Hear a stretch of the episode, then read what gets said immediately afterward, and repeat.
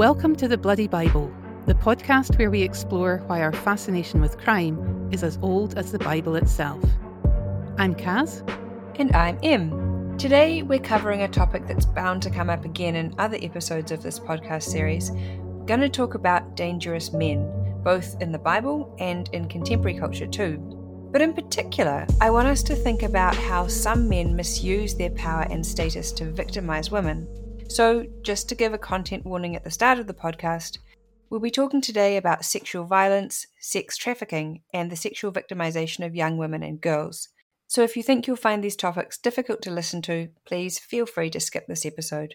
And we'll also put some links to resources and support services in our show notes, just in case anyone wants to check them out. So, Caz, can you think of any dangerous men in the Bible? Yes, I can. I can actually think of quite a lot. I mean, where do I even begin? Well, let's take a step back before we start naming and shaming and maybe ask a different question. When you think of dangerous biblical men, what do you think it is that makes them dangerous? Well, the dangerous biblical men I'm thinking of have one thing in common they all have some sort of power.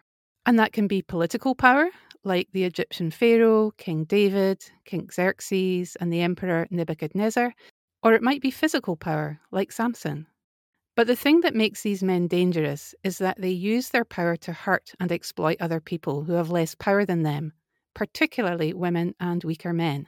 So, do you think that masculinity and power always lead to violence in the biblical texts? No, not at all. I, I think of masculinity and power as being like two unstable chemical elements. If you mix them together in just the right amount, you can make gold. But if you get the balance wrong, or if you mix them up too vigorously, you're more likely to end up creating an explosion or a poisonous gas. I really love that analogy. Thank you. And I completely agree. Some of Israel's kings and leaders used their power really wisely to keep the community safe, right? Or in, in, the case of priests and prophets, their power lay in their abilities to act as intercessors between the people of Israel and God. But there are also some biblical men who misuse their power to victimize, to exploit, and to abuse others. So, in this episode, I thought we'd look at one particular example where that mix of masculinity and power ends in complete disaster. So, what dangerous biblical man are we going to focus on? Well, as you have already said, there are quite a lot to choose from. But I thought we'd take a look at King Xerxes, also known as King Ahasuerus, who was the ruler of the Persian Empire and who appears in the book of Esther. So, the reason I chose him is that I think there's so much dangerous masculinity at play in this story, and yet it often gets overlooked by readers and by biblical scholars. So, I want to explore the way that the king's masculine power and privilege enable him to perpetrate the sexual victimization of countless young women, and all in plain sight.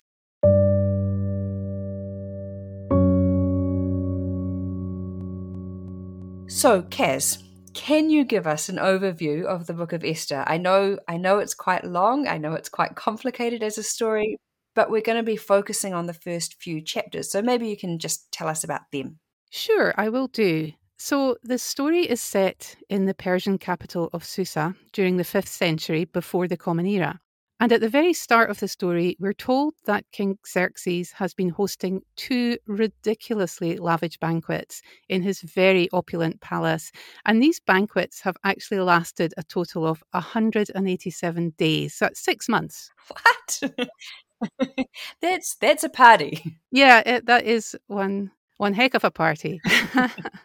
now, on the last days of these banquets, the king is pretty drunk, as you can imagine, and he orders his wife, Queen Vashti, to make an appearance at the banquet so he can show off her beauty to the guests. Now, Vashti refuses, and the king is so angry that he ends up exiling her from the court. But then he realizes that he needs a new queen, so he issues a decree that young women from all over the empire are to be transported to the king's harem. These women have to undergo a year of beauty treatment before being sent, one by one, to spend a night with the king so that he can choose one of them to replace Vashti. Ugh. Yeah, not great. Now, one of these women is called Hadassah, also known as Esther, and she's a young Jewish woman who's been living in Susa with her cousin Mordecai up to the time she's taken into the harem. And when the king eventually gets to spend the night with Esther, he is so smitten by her that he decides that she'll be his new queen. Goodness, yeah, there's quite a lot going on there. yeah, it's the action is pretty relentless in this story. It's one thing after another. But that's chapters 1 and 2 in a nutshell, and just let me sum up the rest of the story very very quickly. So, after a series of dramatic events, Queen Esther works with her cousin Mordecai to successfully thwart a plan to annihilate all the Jewish people in the Persian Empire. And to commemorate their victory, they issue their own decree to hold an annual festival known as the Festival of Purim.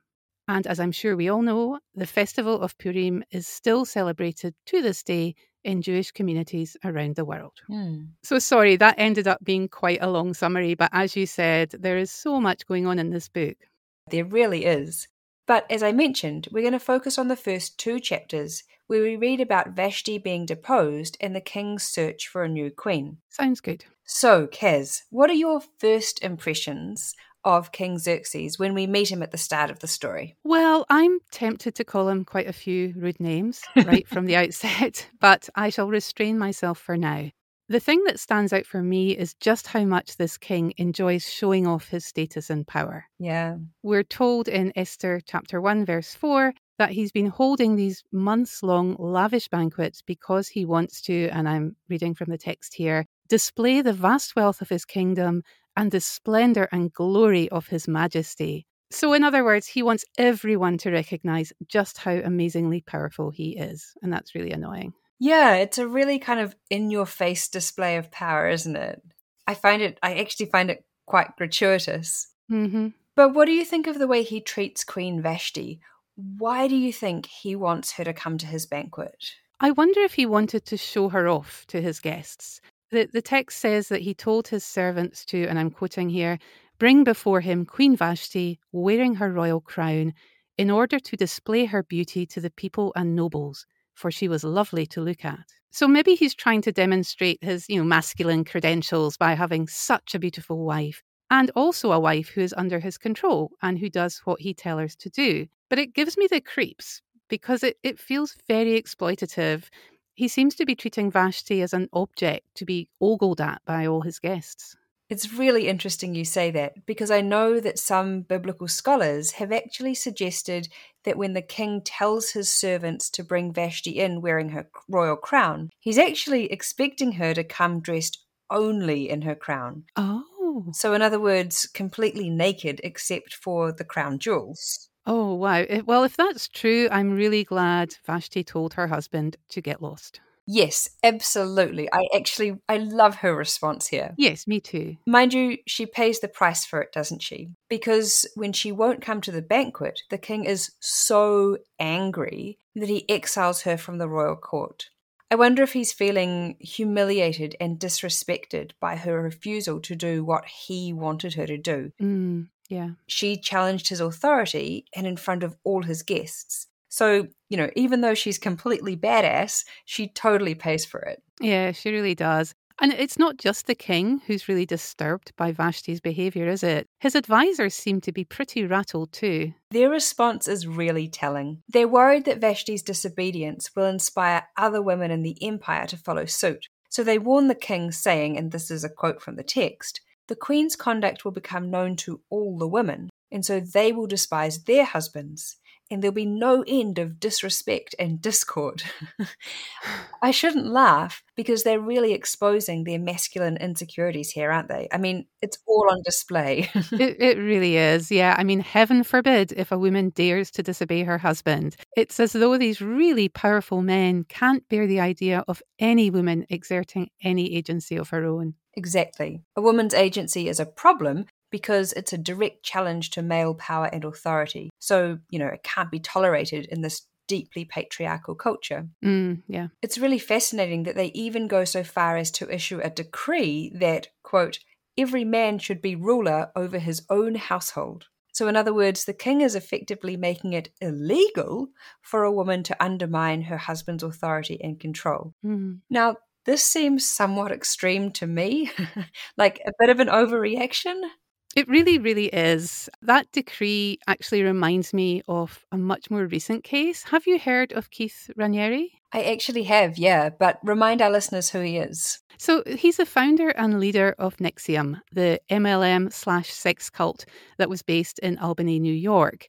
Raniere was convicted in 2019 of numerous charges, including the sexual exploitation of underage girls and sex trafficking. He's currently serving a 120 year sentence for all his crimes, and boy, he deserves every minute of that. Yeah, his abuse was absolutely horrific. Mm. He's a total creep. But why does the King of Persia's decree remind you of Keith Raniere? Because all Raniere's abusive relationships with the women in NXIVM were rooted in power and coercive control. He groomed and gaslit young women to obey his every word, to believe everything he said, to do whatever he told them, and to never, ever challenge him. Yeah.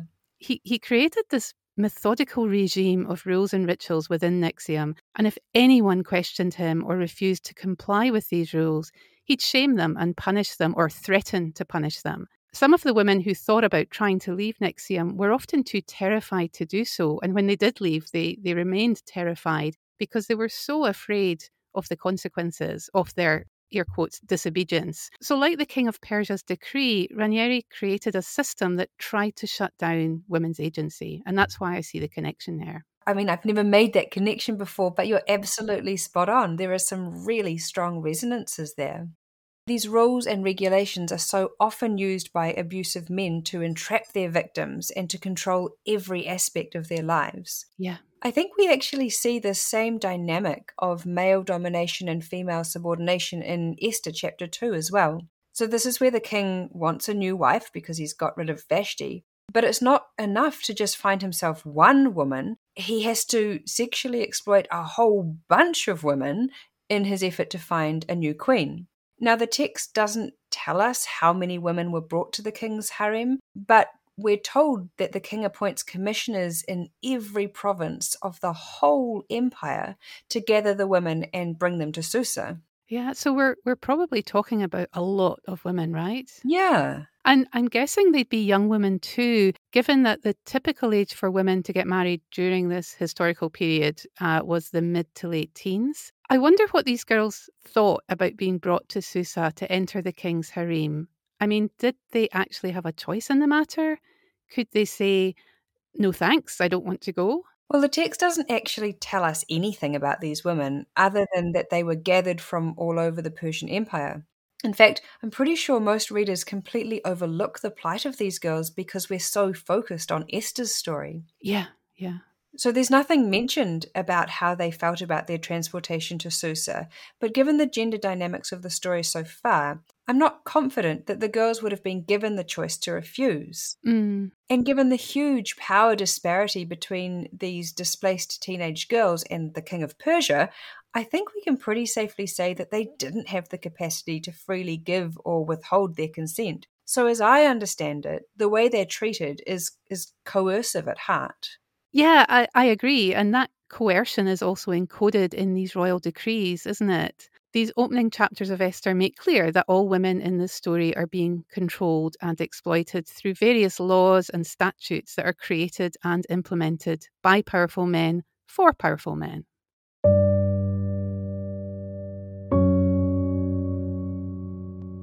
This is something that's brought up by the utterly brilliant womanist biblical scholar, Dr. Ericka Dunbar. Oh, yeah.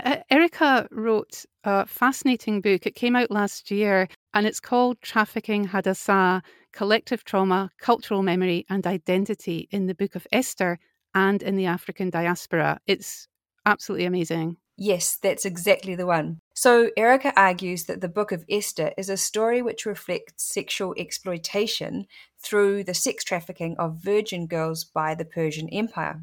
So, at its heart, this biblical book tells a story of gendered violence, exploitation, trafficking, and displacement. I love Ericka's work. It's amazing. And we'll link to some of it in our show notes so that our listeners can check it out themselves. But yeah, Ericka recognizes what's happening to these teenage girls as being a clear case of sex trafficking and exploitation. And I think her work is pretty groundbreaking because it's not the typical way this biblical story is read, is it? No, it's not. A lot of biblical scholars read the story of the king's search for a new queen like some sort of beauty contest or beauty pageant, like a reality TV show like Love Island or The Bachelor or Married at First Sight or whatever. And the year long beauty treatments are often described as kind of pampering the girls or offering them spa treatments. it's so problematic, isn't it? I mean, it's really ignoring the non consensual and exploitative nature of this entire process. And these so called beauty treatments that last an entire year reinforce the ideology that a woman's worth is measured by her ability to be an object of desire for men. It has nothing to do with her intellect or her emotional intelligence or any other talent that she might have. But more than that, I actually see these beauty treatments as part of the grooming process to make these girls complicit and compliant. Oh, okay. Can you say a bit more about that? Sure. So, on a surface level, the text suggests that these girls are treated relatively well. They're put under the care of Hegai, the eunuch in charge of the harem. Some of them, like Esther, are given treats like special food, nice accommodation, and female attendants to look after them. And so we might think, oh, you know, that's lovely. At least they're being well looked after. But in my opinion, it's far from lovely. These girls are being held in a harem which they can't leave, and they're being groomed and manipulated so that they're obedient and easier to victimize. They're being controlled, they're being regulated, their bodies are being subjected to all manner of so called treatments, whether they want them or not, and they're constantly surveilled by all the king's servants who work in the harem it just feels so coercive and, and, claustrophobic. Yeah, I agree completely. And it actually reminds me of something else I read about NXIVM. Some of the women in the group said that their bodies were continually policed and controlled by Raniere and his um, other kind of inner circle members. And this control included what the women looked like, what they ate, how much they weighed, what they wore, how much they slept, how they spent every minute of their day. Ugh yeah, it's it's really grim. And apparently, Raniere ordered some women in the group to follow near starvation diets so that their bodies would be more desirable to him, like thinner and thinner and thinner. It was as though he wanted to mold and manipulate these women into whatever he wanted them to be. In the same way that the Persian king is molding and manipulating all the women in his harem to look exactly how he wants them to. And actually, that sounds really similar to how R. Kelly used to treat his victims as well. So, over the past 25 years, he's been accused of targeting many, many women, including underage girls, and then isolating them, controlling their behavior, and sexually abusing them. And in fact, it wasn't until last year, in 2021, that he was found guilty of numerous crimes, including sexual exploitation of children, kidnapping, and sex trafficking. I mean, he's not been sentenced yet, but honestly, I really hope he gets a similarly long sentence to Raniere. He should not be allowed to be around girls and young women. Yeah, I completely agree. I mean, both men are just horrific sexual predators. Yeah.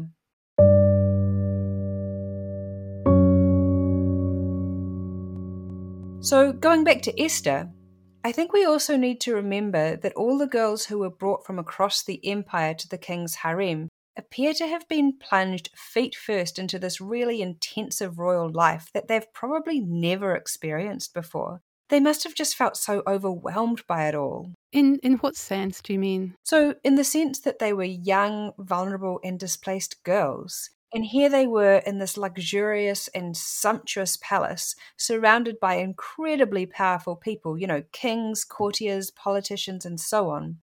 And I think that display of wealth could feel just so overwhelming because it's sending out a really clear message that they're in a situation where they have the least amount of power. And that would feel just so intimidating, I think. I mean, they're far less likely to make a fuss or try to cause trouble because what would the consequences be if they did? Yeah, and that reminds me again of NXIVM. Uh, one of the tactics Keith Raniere used to recruit new members to the group was to host the meetings in nice houses or have celebrities present. Or he'd mention that various powerful and famous people were involved in the group themselves, or at least they endorsed it. You know, for example, Richard Branson, Jennifer Aniston, even the Dalai Lama. Mm. It, it was a really effective way, I think, to seduce new recruits into the group or, or to make the group appear powerful and respectable. And as you were speaking there, I was reminded of another sexual predator who I'm sure we've all heard of, Jeffrey Epstein, who was charged in 2019 with sex trafficking a large number of underage girls. And Epstein used very similar tactics to Raniere to manipulate and groom his victims. A lot of the girls who were just teenagers at the time were invited to his house in Palm Beach to give him a massage, and he used to pay them a couple of hundred dollars. But he also tried to initiate various sexual acts with them as well. What's really telling, though, is that as the girls were led through the house to meet Epstein, they'd pass along hallways and through rooms that had lots of pictures hanging on the walls. And some of these pictures were of Epstein with really famous and powerful people, you know, world leaders or politicians, members of royalty, even the Pope. Ooh, so so what do you think was going on there? Well, I was listening to a discussion about it on the Real Crime Profile podcast, and the hosts, Jim Clemente and Laura Richards, suggest that this was a deliberate strategy used by Epstein to demonstrate his power to his victims so that they were even more likely to be compliant with his demands. Oh, interesting. Yeah, so the pictures made it seem almost like these super powerful people endorsed and approved of Epstein and his behavior. And I think that just made it even harder for these young, naive girls and women to call out their abuser when even the Pope seemed to approve of him. Yeah, uh, that, that really does make sense. It, it's as though Epstein's wanting to drive home the power imbalance between him and these girls that he's sort of lured to his house. Exactly. I, I, can imagine they'd be feeling really intimidated at that point. I mean, how do you say no to a man who rubs shoulders with world leaders? With the Pope? Yeah. I also think what accentuated this situation was that Epstein used to choose victims who were not only very young, but also vulnerable or marginalized in some sense. Some of the girls had a history of abuse, for example, or they came from dysfunctional families.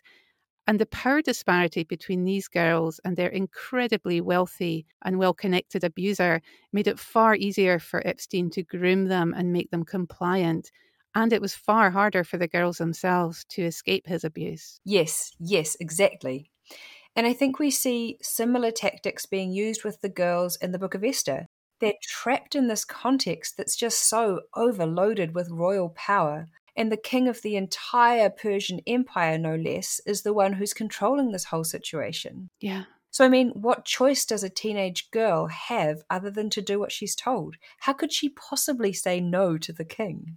No, I know. And and added to that, all these girls would have been feeling really isolated and powerless because they'd been displaced. They're so far away from home and they probably had absolutely no social support networks there in Susa. Exactly. And that's another tactic of abusers, isn't it? They isolate their victims, keeping them away from support networks, kind of alienating them from family members, which again reminds me of NXIVM, where Raniere would try to prevent members of the group from talking to family members or talking to friends, probably because he was afraid this would dilute his power and control over his victims. So it was another tactic he used to coerce and manipulate them. Could I go back for a minute to what you were saying about the pictures hanging on the wall in Jeffrey Epstein's house? Yeah. I, I listened to the first few episodes of the Wondery podcast called The Mysterious Mr. Epstein, and also remember hearing that as, as well as these portraits of the rich and famous, he also had photos of nude young girls and women hanging up on the walls so that the girls who came to his house would also see these as they were taken to meet him. Yeah, he did. It's so gross, hey. Yeah. I wonder I I just I'm just curious to know what might be going on there. Yeah, so I think it might have been a deliberate strategy to kind of normalize nudity. You know, another part of that grooming process. It sends out a message that nudity is expected or even required in the presence of this incredibly rich and powerful man. One of his victims reported that when she was introduced to Epstein, the first thing he said to her was, Take off your clothes. And she tried to keep some of her clothes on, but he insisted that she take off everything before she started massaging him. And another of his victims, Virginia Giuffre, said that right from the outset, Epstein would aim to control his victims, telling them how to behave, how to act, that they had to do what he said, that they had to be kind of quiet and submissive, they had to perform certain sex acts in certain ways that satisfied him. He just had to be in control. Oh, that's awful.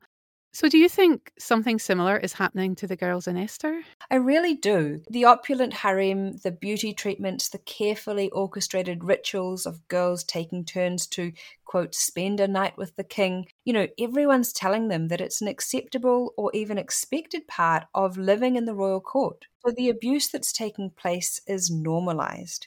And all these processes and rituals serve to manipulate the girls, making them feel powerless and acted upon, encouraging them to be compliant. And there's this promise hanging over their heads that they might be the one the king chooses to be his new queen, but they have to do what they're told. They have to have sex with the king and do their best to kind of please him, because if they don't, they'll be sent straight back to the harem. So the girls are far less likely to speak out or to object because they're being groomed to do what they're told.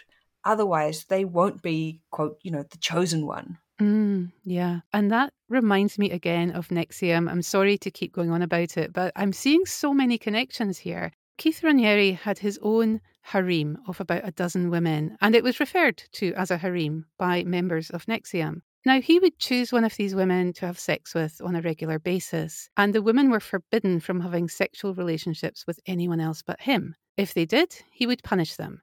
Apparently, he kept one woman a virtual prisoner for 18 months because she had admitted to having a romantic relationship with someone else. Sorry, what? Yeah, yeah, it's it's absolutely it's mind-bogglingly awful.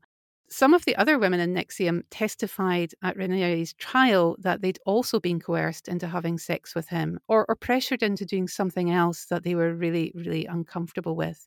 Because if they refused, there was always a threat of punishment hanging over their heads. Ugh. And I think that takes us back to the Book of Esther, where Vashti's refusal to comply with King Xerxes' demand causes her to be punished. Just like Raniere, Xerxes can't stand a woman saying no to him. No, he can't. He can't. He can't deal with it. But you know what really frustrates me?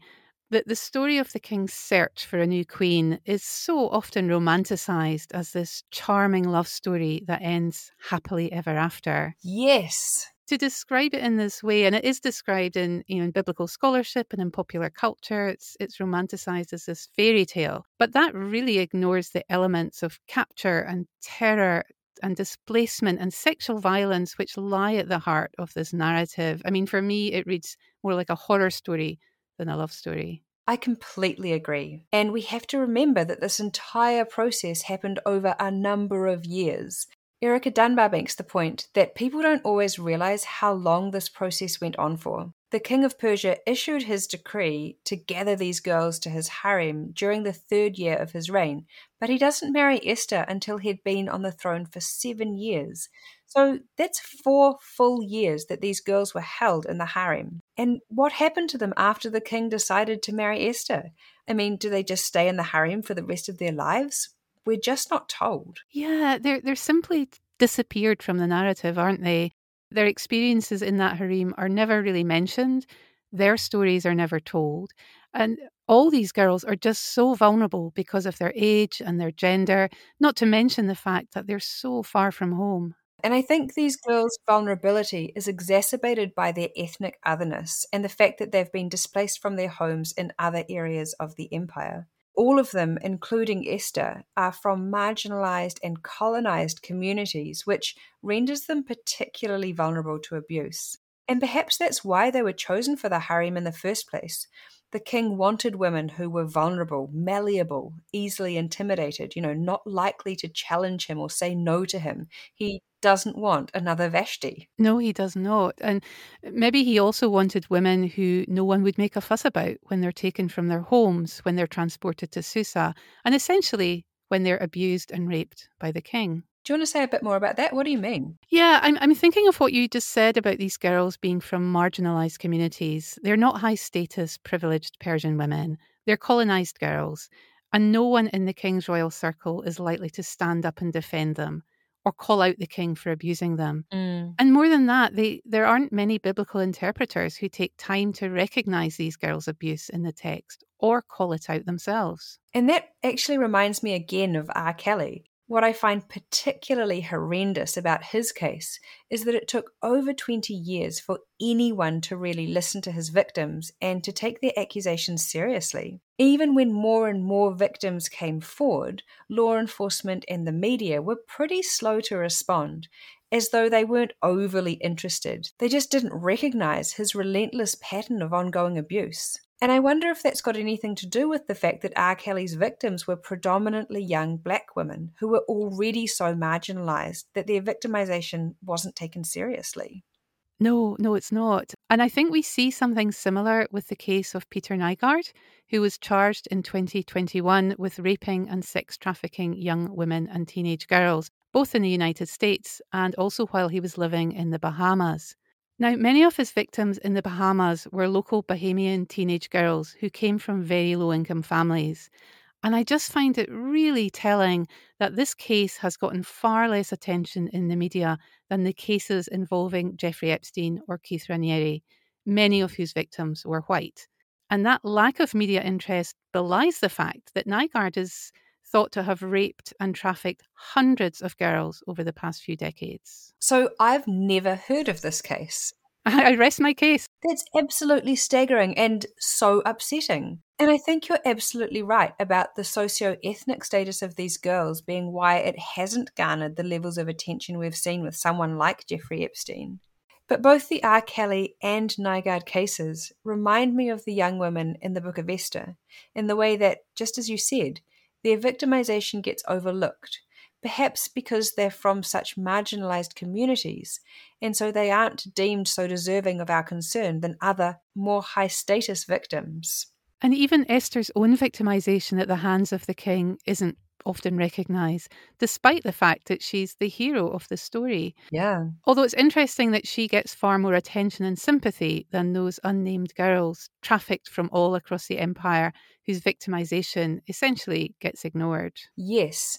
And actually, that reminds me of something else Erica Dunbar discusses in her book. Erica notes that sex trafficking relies on a whole network of people performing a series of key roles to manage the trafficking operation. So there's the perpetrator, but there's also the vendors, the facilitators, and the victims. And Erica points out that the various characters in Esther also seem to perform these roles. Oh, that's really interesting. Can you say a wee bit more about that? Who she kind of identifies as taking on these various roles? Sure. So, for starters, we've got the king as the perpetrator, the one who sexually exploits his victims. But his servants and advisers at the royal court at Susa are the vendors, the people who orchestrate and perform the systems that make trafficking possible and keep it functioning effectively. There's also the commissioners in the Persian provinces who perform the role of facilitators. They're the ones who expedite the victimization process and organize the abduction and forcible transportation of the girls to Susa. And lastly, of course, you have the victims themselves. And I think this is such an important point to make because it reminds us that sexual exploitation doesn't just involve a perpetrator and a victim. There are often so, so many other people who surround the perpetrator and enable him to continue his abuse. So the king was aided and abetted by so many people, from his closest advisors right through to his servants who ran the harem. They all played a really important role. Yes, and we see that too in some of the contemporary cases we've been discussing, don't we? I'm thinking about men like Keith Raniere, R. Kelly, Peter Nygard, and Jeffrey Epstein, who were all surrounded by lots of people who enabled them to continue trafficking and victimizing countless young women. For example, Raniere had an inner circle of enablers who worked so hard to recruit new members to NXIVM and to scaffold Raniere's power and control over his victims. Nygard had various staff members whose sole job was to find young girls and persuade them to come to one of his parties, where he would end up raping them. Ugh. He even had security staff who'd stand outside his bedroom door while the rapes took place so that he wasn't interrupted. No way. It's horrific. Yeah, it really is. It's awful. Yeah. And Epstein was helped particularly by his very close friend and former partner, Ghislaine Maxwell. Mm. Now, she reminds me of one of those commissioners in the Persian provinces. For me, she fits the facilitator role by recruiting and grooming the girls for Epstein and his cronies to abuse. But there were just so many others beside Maxwell who were involved. Epstein had drivers and pilots who transported the girls to his various houses. He had housekeepers and staff who would have seen the girls coming and going all the time. He would have had plenty of friends who, regardless of whether or not they participated in the exploitation of these girls, must have known what he was doing, yet they said absolutely nothing. And they must have known because he did it in plain sight. He didn't really try to hide it. No, he didn't. He didn't. And I think we see the violence happening in plain sight in the Book of Esther as well, don't we? Yeah. There's this whole group of young women, uh, countless women, who are trafficked and sexually exploited. But there is nothing in this biblical text and very little in the history of the interpretation of the Book of Esther that explicitly recognizes this and holds these women up as being victims of sexual abuse, which is really annoying and depressing. Yeah, it, it really is. So, we started off the episode um, talking about the potentially dangerous cocktail of masculinity and power. How do you think the Book of Esther shines a light on this topic? Right at the beginning of the story, we see how Vashti's refusal to obey her husband leads the king to suffer some sort of crisis of masculinity that leads him to orchestrate the widespread exploitation of women. So, for me, the story exposes the fact that men can be especially dangerous when their masculine power is challenged. I mean, all it took for Xerxes to initiate an empire wide sex trafficking operation was one woman saying no to him. Yeah, that's such a good point. It's as though when a woman says no to a man and makes him feel he's losing his sense of power and control, the results can be absolutely deadly. Hmm. And I suspect that's what underpins the motives of men like Epstein, R. Kelly, Nygard, and Raniere, and countless other men who we've not had time to mention today. They cannot let go of their sense of entitlement to exercise power and control, particularly over women and girls. Yeah.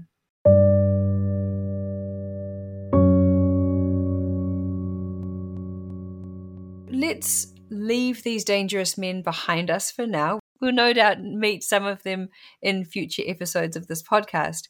But to end this episode, do you want to share with the listeners, Caz, what you've been reading or listening to this week? Yes, as you can possibly tell, I've got a bit of a thing about NXIVM at the moment. I'm fascinated by it, and I've been watching a docu series created by HBO, and it's called The Vow, and it's all about Keith Raniere and the NXIVM cult. It's really fascinating, and you get to hear from quite a few former members, which is most interesting. Uh, you also get to see a lot of footage of Raniere engaging with his various followers. But what really intrigued me was the way that Raniere's appearance seemed to transform over time.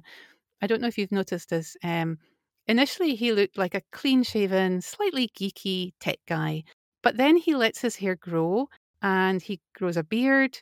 And so he starts to look like the typical Western image that we have of Jesus. You know, the Jesus we see in the movies and in art, the, the long dark hair and the beard. Yeah. And I just wondered if it was deliberate on his part. You know, was he setting himself up as some kind of savior figure, a, a modern messiah? And it also comes out in the dynamics of NXIVM. You know, he has his inner circle of disciples, his devoted followers. He used to speak to people in, in strange parables and riddles, delivering them sort of spiritual sermons. It felt as though he was deliberately fostering this public image of himself as the new Christ. I'm glad you mentioned that because I also noticed that. I'm glad I'm not the only one. I think it's it's quite obvious, isn't it? It's yeah, it's very disturbing, very very disturbing. But what about you? What have you been listening to, Em? Well, we've already mentioned Real Crime Profile with Laura Richards, Lisa Zambetti, and Jim Clemente, which is just a superb listen. It's a it's a Oh, real yeah. regular podcast for me. It's great. They're really good at staying up to date with current world events and often offer analysis on high profile criminal cases as they unfold. Mm. But the other podcast we mentioned that I would like to plug is The Mysterious Mr. Epstein, which is produced by Wondery. And this is a six part series which details Jeffrey Epstein's offending, which spanned from the mid 90s right through to his arrest in 2019. And it really deep dives into his relationship with Ghislaine Maxwell and a number of other really famous and powerful figures. For me, it was quite a shocking insight into what you can get away with if you have a ton of money and friends in high places. It also explores some of the controversial theories that surround Epstein's death. Yeah, it's it's a really good podcast series, and I think Real Crime Profile also do a series of episodes where they kind of deep dive into the mysterious Mr. Epstein, so you get kind of even more insight and analysis of it. Okay, thank you for listening to this episode of The Bloody Bible. As usual, you'll find our show notes on the website along with the links to our social media accounts. But until next time, stay safe, stay away from dangerous men, and we'll see you later. See ya.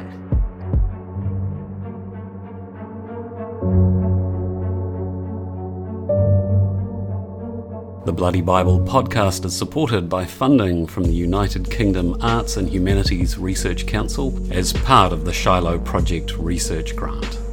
Special thanks to Professor Johanna Stiebert at the University of Leeds, who commissioned us to create this podcast. The podcast is produced by Carolyn Blyth, Emily Colgan, and me, Richard Bonifant, who also recorded and edited each episode whilst apologising profusely on behalf of all men. The music for this podcast is called Stalker and is by Alexis Ortiz Sofield, courtesy of Pixabay Music, and the podcast artwork was created by Sarah Lea West. Links to all of our social media, including our website, can be found in the notes for each episode. Thanks for listening.